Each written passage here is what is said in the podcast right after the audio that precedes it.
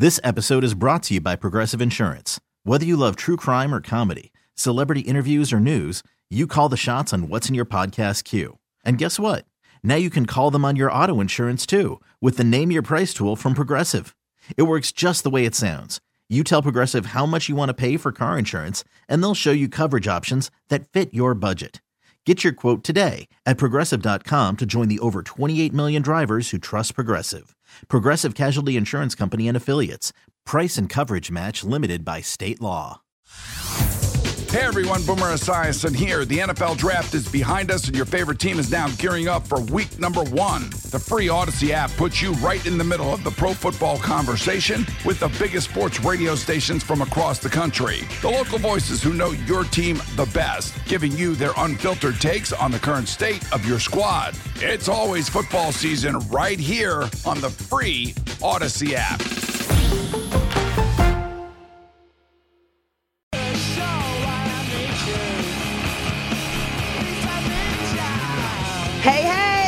One hour down, three to go, and so much ground to cover.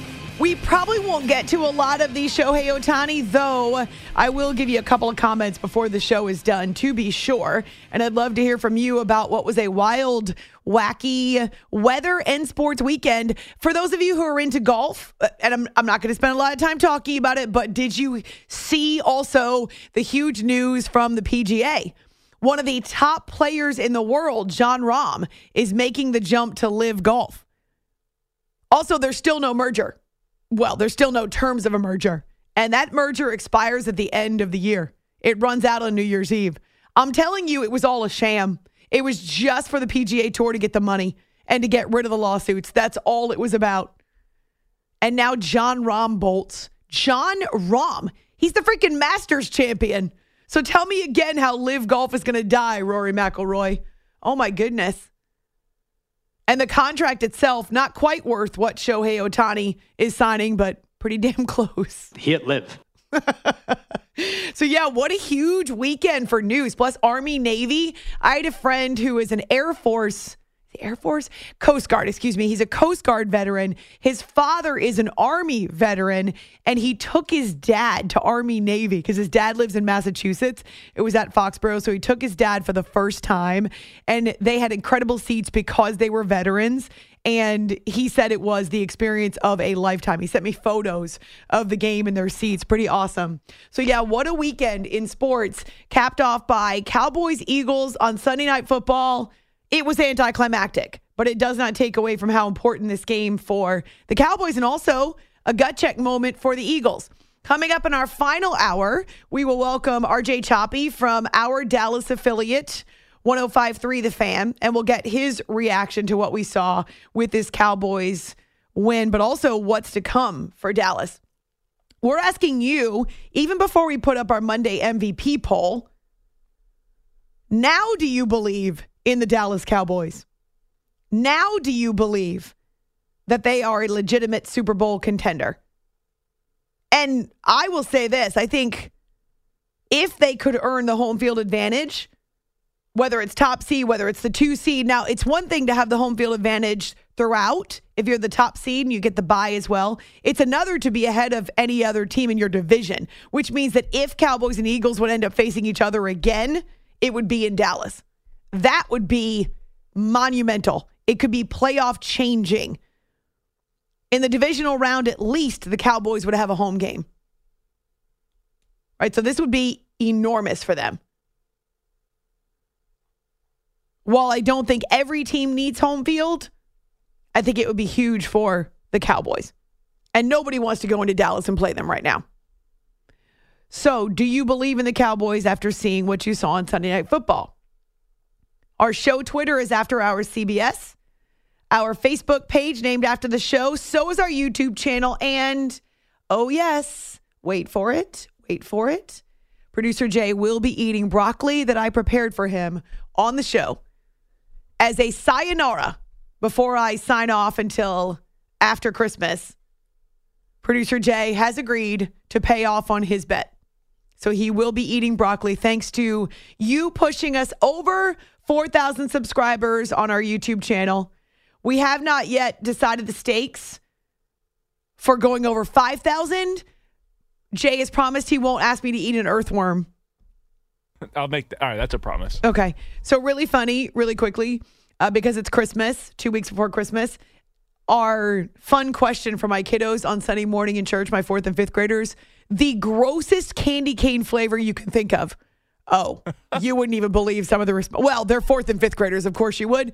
One, uh, first of all, there were a bunch of meat flavors: pepperoni, Ew. yeah, pepperoni, oysters, uh, beef. It was really funny. But then there, but then there was this one, earthworm, and I'm thinking to the little boy as the little boy is saying this. How would you know what an earthworm tastes Right. like? He's like, oh, I've had it. It's terrible. Trust me. Yeah. Leave it to the 16 year old who volunteers to say sewage. I was like, Sewage also, flavored. why would you ever like? Ew, what? That, that's not a candy cane. It's not like a flavor of food to try. Ugh. some of the girls, were- some of the girls said broccoli. Just so you know, another Broccoli little boy said cane. Brussels sprouts. I, I really don't mind Brussels sprouts. Too bad you're eating broccoli. Yeah. Yeah, I've decided you can either have olive oil or a little salad dressing or butter, but that's it. You're not allowed to have any other type of breading or flavor. No crumbs. no breadcrumbs. no ranch dressing. No, it's either going to be like an oil and vinegar, a vinaigrette dressing, a little olive oil, or you can have butter. Uh, oil sounds good. All right, I think. olive oil. Yeah. olive oil, salt and pepper. That I'll give you. good. I'll give you olive oil, salt and pepper. well, it sounds better, I guess. Hey, you might like it. Eh, Maybe. Are you going to admit it if you do?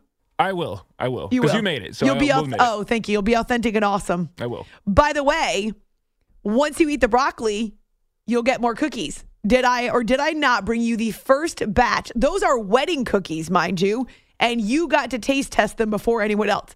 And considering your face when you ate one of those cookies, I think I might win the contest at the wedding. I think you might because they tasted extra special. I gotta say, like I've had these before, and they're always tremendous. But these ones just were. I, I couldn't speak to you after I ate it because I just couldn't put words together. It, I didn't want to. I Too bad you're to not going to be there to vote for me, the cookie bar at the wedding. That would be amazing. Uh, truth be told, I I did cheat a little bit, or I guess take advantage of uh, insider intel because they are Bob's favorite cookie, and so if he doesn't vote for them, well then all bets are off. If they're his favorite, I mean, the, the wedding is- might need to be annulled, Mm, I hear you. I hear you.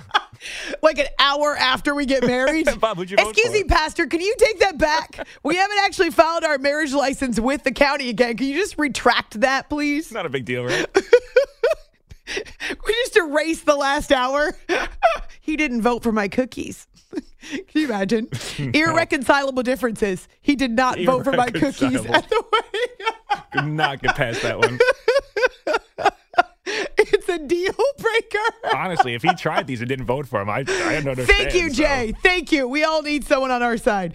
All right, it's after hours with Amy Lawrence here on CBS Sports Radio. We've talked about the other top two teams in the NFC, so let's dive into Seahawks and Niners playing in the Bay Area, San Francisco. And oh, yeah, the Niners have got their groove back, and in large part, it's because of Deebo. They send Deebo inside of Brandon Aiyuk right, Kittle inside of Jauan Jennings left, and McCaffrey goes in motion, that bumper motion out right. Blitz from Bobby Wagner, they pick it up. Deep shot, Brock Purdy's going downfield for Deebo! Touchdown! San Francisco! Purdy under center, lone back McCaffrey, eight yards. Deebo comes, they give it to Deebo on the handoff. Touchdown! San Francisco! A little jet action, a little gadget action for Deebo Samuel. Good kick out block by Jauan Jennings. George Kittle out there as well. And just an easy little crease for Deebo Samuel. And that kind of juice, forget it. What do he call himself? A hackback? No, a wild back? A wild back? A wide back a was it? wide back, Yeah. something like he definitely is a wide load. I'll give him that. He can truck people, like as in truck you. And Jay was just saying to me that he would dive out of the way. This is This is Brave Jay. He would dive out of the way if Deebo Samuel was coming at him full steam. No, Deebo, no shot. I'm out of there. He's just too fast and too big. Yeah. Both teams end up with touchdowns on the opening drive, but that was as close as it got for the Seahawks to the Niners. Uh, I don't know if you saw the very first play. In fact, if you were watching an earlier game and missed the start of this one, Christian McCaffrey takes the first snap for the Niners and goes 72 yards. Oh, dear. They must have known. The Seahawks must have known what they were in for, even in that moment. And get to know Jordan Mason, just the latest addition to the Niners run game. Now, Drew Lock was in for Geno Smith. Remember, Geno was dealing with the rib injury. So it was Drew Lock who started in this game. And initially, he gets a deep shot to DK Metcalf. And I'm thinking, okay, this might be a shootout in the Bay Area. But as I say, San Francisco's too deep, too strong, too many weapons.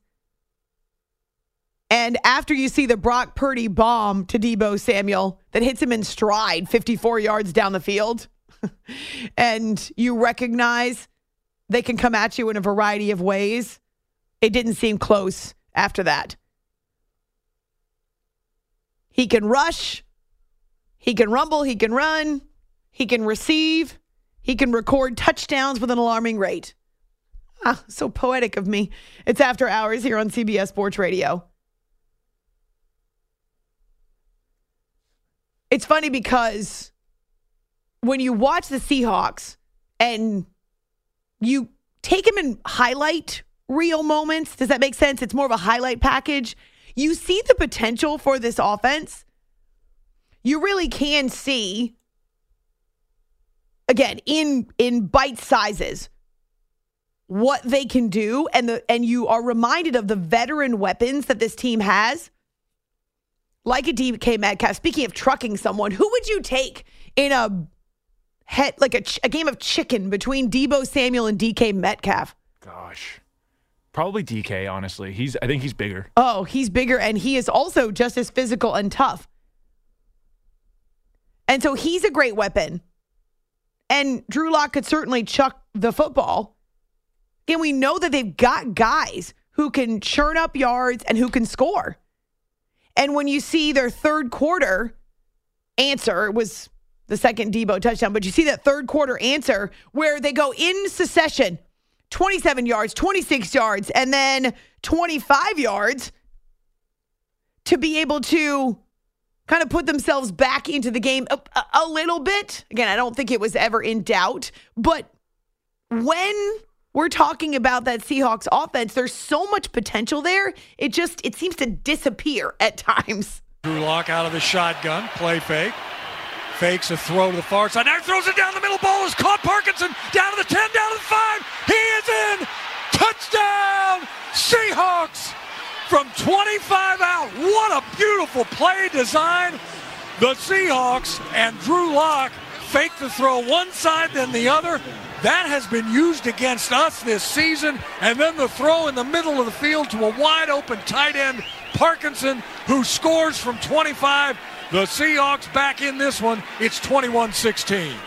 So that's Colby Parkinson. Uh, not a real well known tight end, but They've got other guys too. Noah Fant, DK Metcalf, Tyler Lockett, Kenneth Walker is one of the best running backs in the NFL. And so sometimes it defies logic why they are unable to to put up more points. And we know that had been a major issue for them earlier in this losing skid. Now that they've started to put up points, think about their last two games.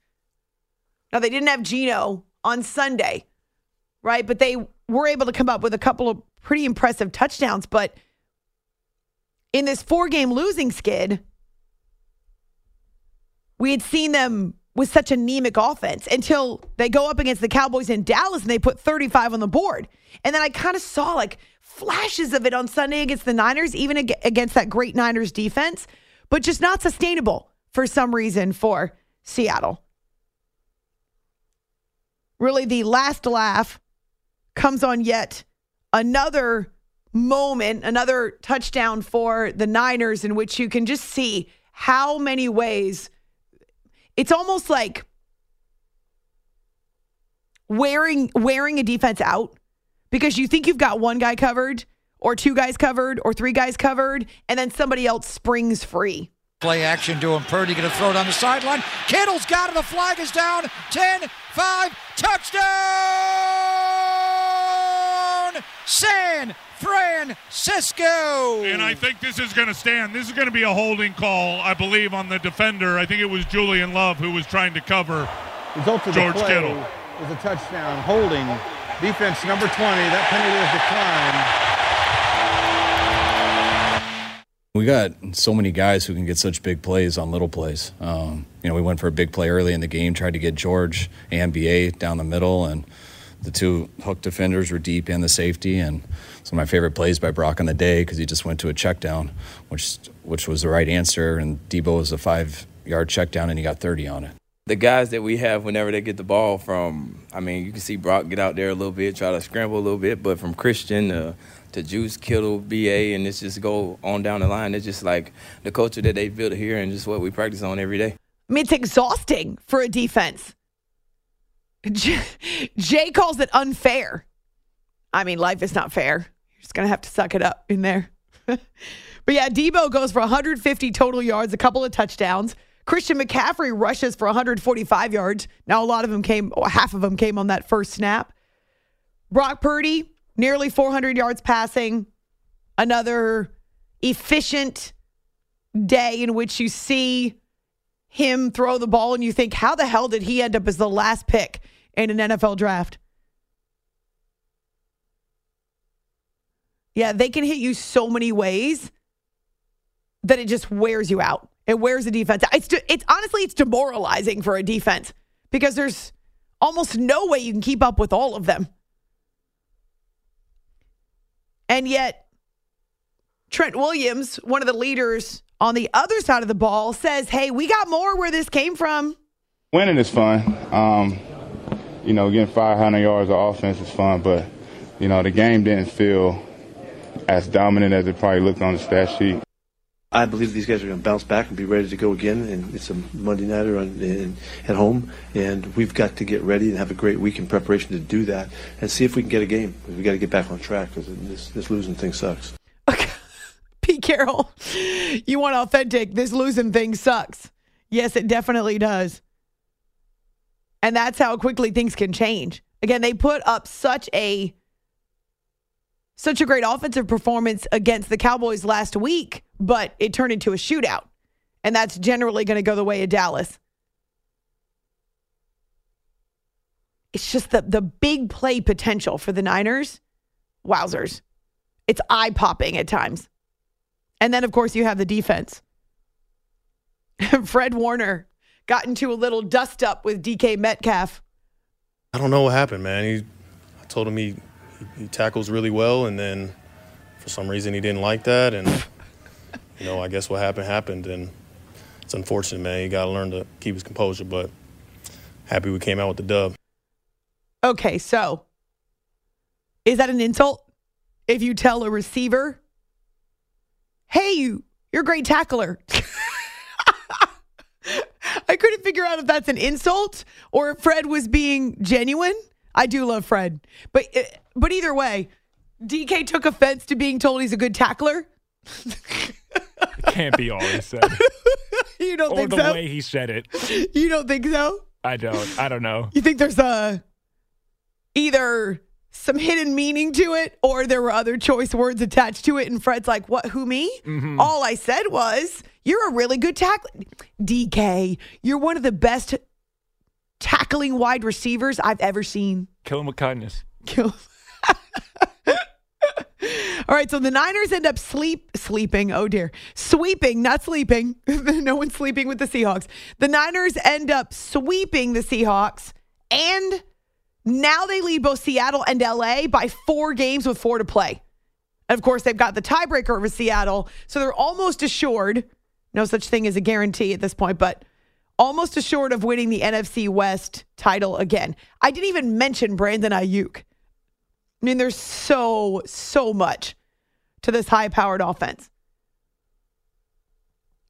That three game losing skid, a thing of the past. And how about this? Brock Purdy, whose career is still young. I mean, he's he's only been starting for the Niners for just over a year. a career high 368 passing yards. It's yeah, it's real impressive what these guys have done. Hard to imagine that they could be beaten, but remember what happened last year. Everybody goes back to even in the playoffs. Playoffs? We're yeah, we're definitely talking playoffs now. All right, coming up, we got a bunch of injuries to sort through from week 14, including yet another quarterback, another starting quarterback, as well as one of the top weapons in the NFL who just got back on the field. On Twitter, A Law Radio, on our Facebook page too. Now, do you believe in the Dallas Cowboys? It's After Hours with Amy Lawrence on CBS Sports. Hey everyone, Boomer Esiason here. The NFL draft is behind us, and your favorite team is now gearing up for week number one. The free Odyssey app puts you right in the middle of the pro football conversation with the biggest sports radio stations from across the country. The local voices who know your team the best, giving you their unfiltered takes on the current state of your squad. It's always football season right here on the free Odyssey app. Radio. You are listening to the After Hours Podcast.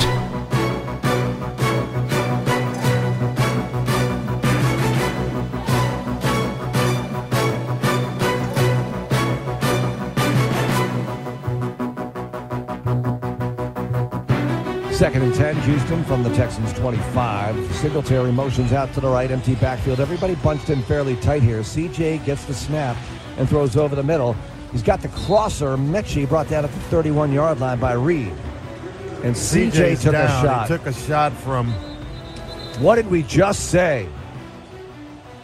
Metchie's first catch of the day, but all eyes are on CJ Stroud right now. He's on his back on the Meadowlands turf. CJ will be in concussion protocol. We'll see how he progresses throughout the week. This is After Hours with Amy Lawrence. The voice of one DeMeco Ryans adding injury to the insult of losing to the New York Jets. But much bigger implications here. This is a pretty pricey and costly loss for Houston. Not only because of what's happening in the AFC South, though the Jacksonville Jaguars did lose to the Browns on Sunday, but we had talked about this now for weeks how the entire division is affected by the loss of quarterbacks or change at quarterback position.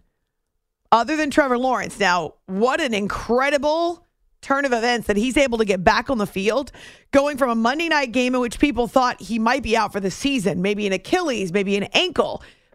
As uh, there was even a report initially that it, they feared a broken bone in his leg.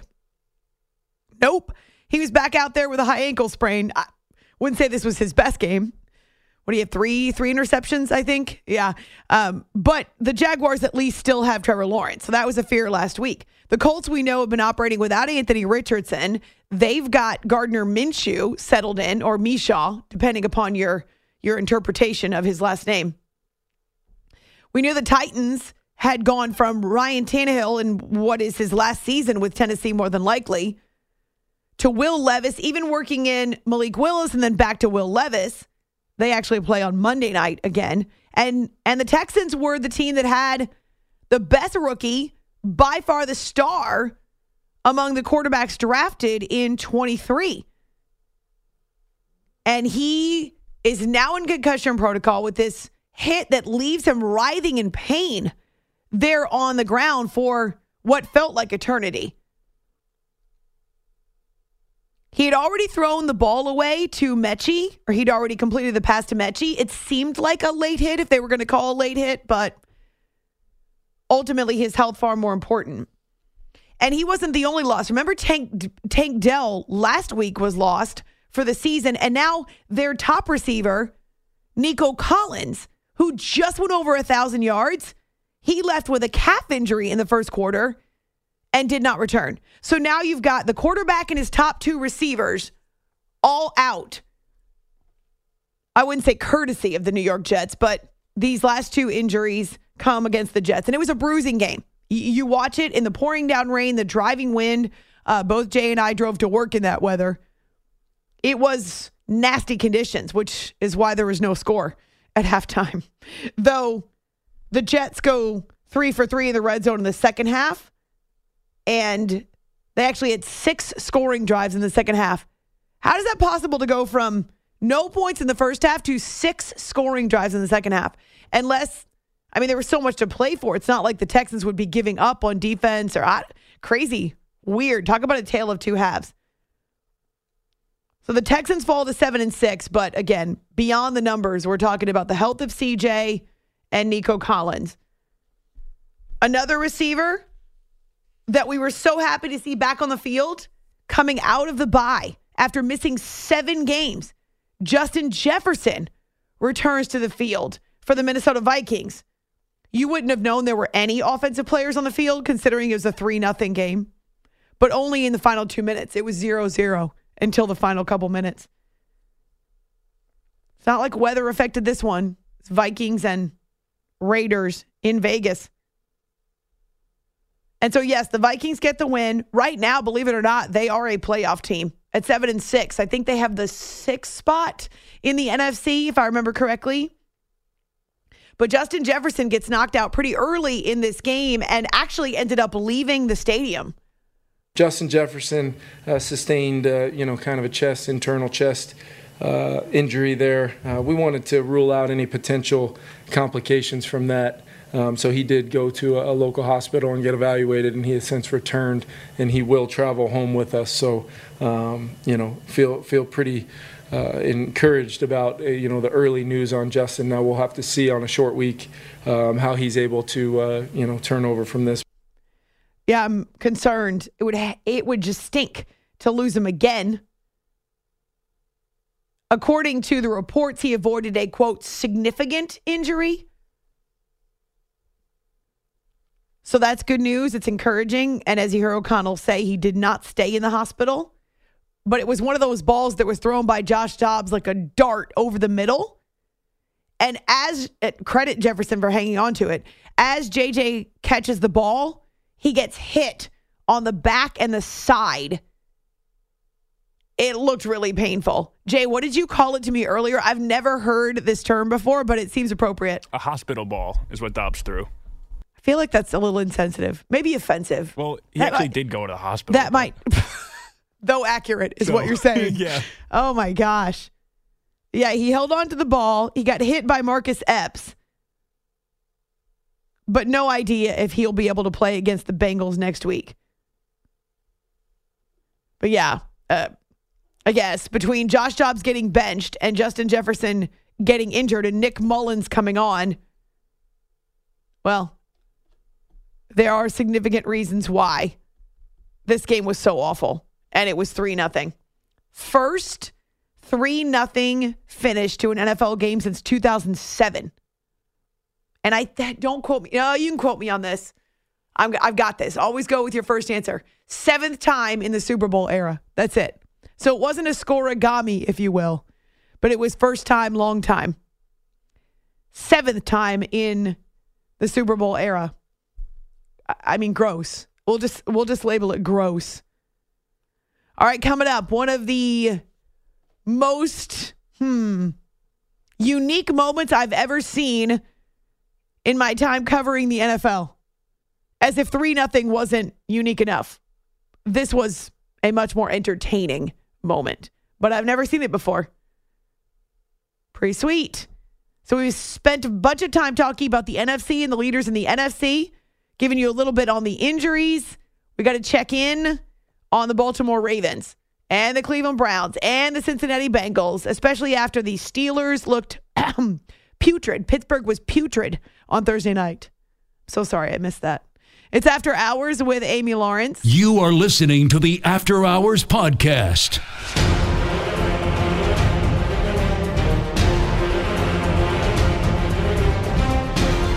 The six. It's third and goal. Matthew Stafford puts his hands to his helmet. Back in the shotgun. He's ready. Leans in for the snap.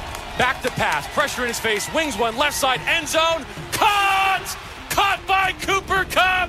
Matthew Stafford drops it in the bucket. Jackson has an empty backfield. Three receivers right, two to the left. He steps back into the shotgun. Rams bring a blitz off the edge. Jackson under pressure, stepping up, going deep, looking for OBJ. He's got him over to the five. He makes the catch and tumbles in. Touchdown, OBJ. It's time to pull on the pads and hit somebody. On After Hours with Amy Lawrence, CBS Sports Radio. I do love that music. It matches my flair for the dramatic, and certainly the NFL being the best reality show on TV. More of that in week 14. It's after hours on CBS Sports Radio. Rams and Ravens lighting it up in the first half. In fact, they had 37 combined points in the first half, something the Vikings and the Raiders can only dream of for Christmas, maybe asking Santa Claus for a little more offense. Two more touchdown passes for Matthew Stafford in the first half. He's been fairly locked in ever since coming back from the injury. And between the Ravens and the Rams, four straight touchdowns on consecutive drives. They go back and forth, back and forth. It was pretty awesome to watch this offense. Not, of course, that the defenses don't matter. Not saying that because they do but at least in the first half, we were getting the high powered show. So Baltimore's up 23 22 on a third quarter field goal with six minutes off the clock, right? So they do what they do with the ball control. They get six minutes off the clock. And the Rams then have the ball in their hand about middle of the fourth quarter. So only trailing by a point, don't need a touchdown, but they do go 85 yards and you can see the intensity just get ratcheted up. I was listening to this game on the radio in the late stages and just the feel of this game. I know the Ravens right now harbor hopes of that top seed in the AFC. Rams are just trying to make the playoffs. But this one felt like a battle that be, would be worthy of January and you get to see the chunk plays the way that Matthew Stafford's capable of finding his receivers, making every throw. And so you've got long pass connections with Davis Allen and Puka Nacua. Good to see him on the field to set up a Demarcus Robinson touchdown. It's JB Long on Rams radio and Jerry Sandusky on Ravens radio. So this is where you had to buckle up. Under five minutes to go in regulation. Sometimes I feel like we get gypped if Baltimore only has a six or seven play drive. It's a 13 play, 75 yard possession for Baltimore. And for most of that drive, they don't even face third down. They get closer to the red zone and they convert on one third down. And then just outside the red zone, right there, facing a third and 17 from the 21 yard line. Third and 17. Lamar out of an empty backfield stands in the shotgun. The Ravens need a big play here. Jackson drops to throw under pressure, fires down the middle. It is caught. Zay Flowers, touchdown Ravens, and they're going nuts at M&T Bank Stadium. What a play! Go They're going to go for two. Lamar Jackson smoked a pass to Zay Flowers. Deep and for a routes. second game in a row, Zay Flowers has a chance to be the late game hero. Jerry Sandusky on Ravens Radio. And do you hear the crowd just go nuts behind that catch? It's amazing the noise coming from M&T Bank Stadium. So yeah, maybe you thought the game was done then with a 21-yard strike, and it was a strike to Zay Flowers. With a minute 16 to go, except the Rams respond. And they manage the game tying field goal in the final seconds. And their big play Matthew Stafford to Cooper Kupp for 34 yards. My goodness. Between these two teams, again, there's a lot of guys who can make highlight reels. So into overtime, each team goes three and out. How is it possible that each team can go three and out and yet we end up with a winner? Ethan Evans punting to Tylan Wallace. Evans hangs a wobbler. Wallace settles under it at the 25, gets a block, comes to the near side, 30, Spins out of one tackle, 35, along the near sideline, 40. He's at midfield. Wallace to the 40. Still on his feet, 30, 20, 10. Celebration time. No flags. Wallace in the end zone. Hayes in the barn. And the Ravens win it in overtime. That. Those are. That's how you seal a game. The Rams walking across the field in disbelief to greet the Ravens as Tylan Wallace, with his biggest play ever as a Raven, comes up with a winning play, a punt return for a touchdown, and the Ravens get 76 yards and a touchdown from Tylan Wallace and beat the Rams in overtime 37 to 31.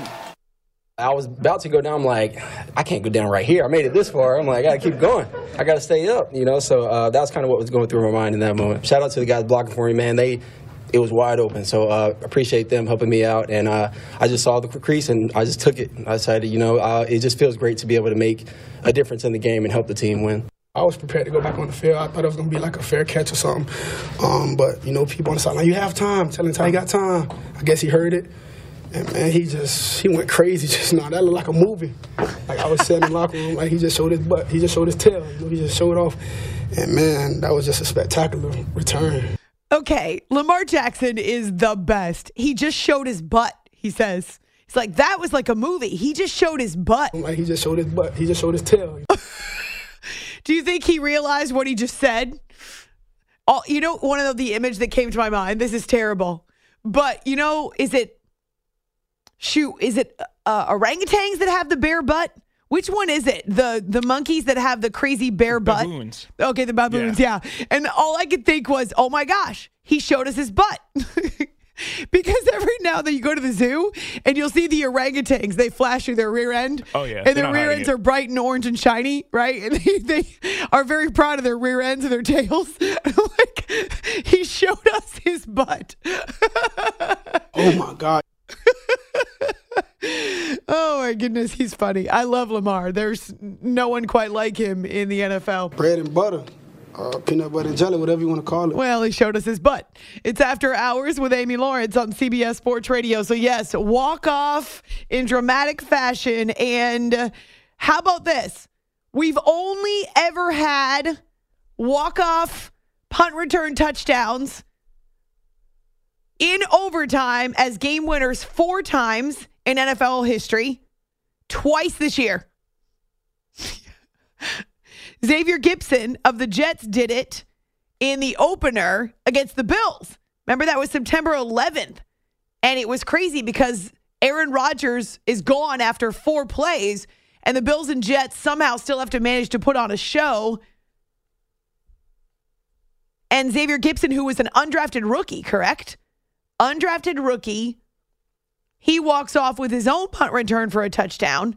Incredible story. And now you've got Tylan Wallace. How about this? It's his first time returning punts in the NFL. First game in which he's tabbed as the punt returner. And he walks it off with a 76 yarder in overtime. From the category of you cannot make this stuff up. It's like a movie, Lamar Jackson says. What the hell's going on right now? I kind of agree with him. So yeah, after an LA three and out, they were really out, as in out to lunch, out of luck. And now down and out at six and seven. Meanwhile, the Ravens moved to 10 and three. So there are a handful of teams that are at 10 and three, and the Dolphins can join them at 10 and three coming up on Monday night. So the Ravens right now, just by virtue of the fact that they've played their game in week 14, they have the top seed in the AFC.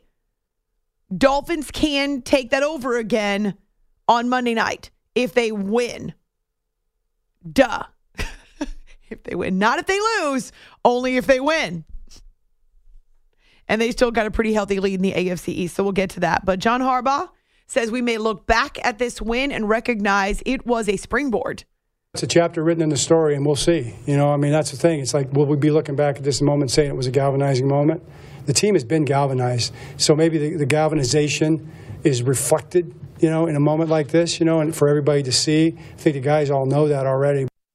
You know, there were some things that we could have certainly learned from to not have to be in that punt situation. We had some opportunities, had a good efficient run on first down, had a second down play action where it looked like protection broke down a little bit, and then miscommunication where we weren't able to get the ball snapped on third down ends up leading to uh, you know to a delay. But um, I just saw what looked like it to be a decent kick um, and a lot of missed tackles at the point of attack. Credit the Ravens for making enough plays to be able to finish the game, um, but I love the way that our group competed. There's a lot of things that we can learn from, um, but there was a lot of great plays made, um, a lot of resilience, a lot of grit, a lot of guts shown by this team today, and I'm looking forward to being able to respond with them. You're talking to me however many minutes after the game. Uh, I'm going to be, uh, you know, upset about it. Just disappointed that we didn't get the, you know, the outcome that we wanted, but. Uh, doing this long enough. Um, everybody in that locker room's been playing football for a long time. We all lost games before. Understand, uh, got to learn from it, find ways to uh, make sure it doesn't happen again, and uh, you know, move on. So the call with Jerry Sandusky on Ravens radio, and I love the noise, the elation behind it. Just electric there in Baltimore. And boy, they had some huge wins in Baltimore. In Baltimore. So we're talking about the Cowboys being a team that really benefits from home field. I could see the Ravens being in that same space. All right, let's look at right now for now. We'll get to more of the AFC after the break, but let's look at the NFC starting in the West because the Niners are 10 and 3 along with the Cowboys, longest win streak in the league at 5 in a row. They're the only team in that division above 500. Man, the Seahawks, we barely knew ye. 6 and 7 now, same record as the Rams. And the Cardinals, of course, they're in the basement. Okay, so you've got three 10 and 3 teams in the NFC. They still have to settle all of their stuff. We got tiebreakers and such. We've got head to heads. We've got yada, yada, yada, yada. We've got infinite possibilities. I love it. So three teams at 10 and 3. Now, the Lions, who we'll talk about next hour, they failed to get to that 10 and 3 mark and keep pace with the Titans in the NFC. They lose to the Bears. We're back in the dumpers again. yes, yes, in fact, you are. Not just that, but they didn't score in the second half. Stop, stop it. No, seriously. How can we consider you a contender when you cannot score in the second half against the Bears? I don't know what it says.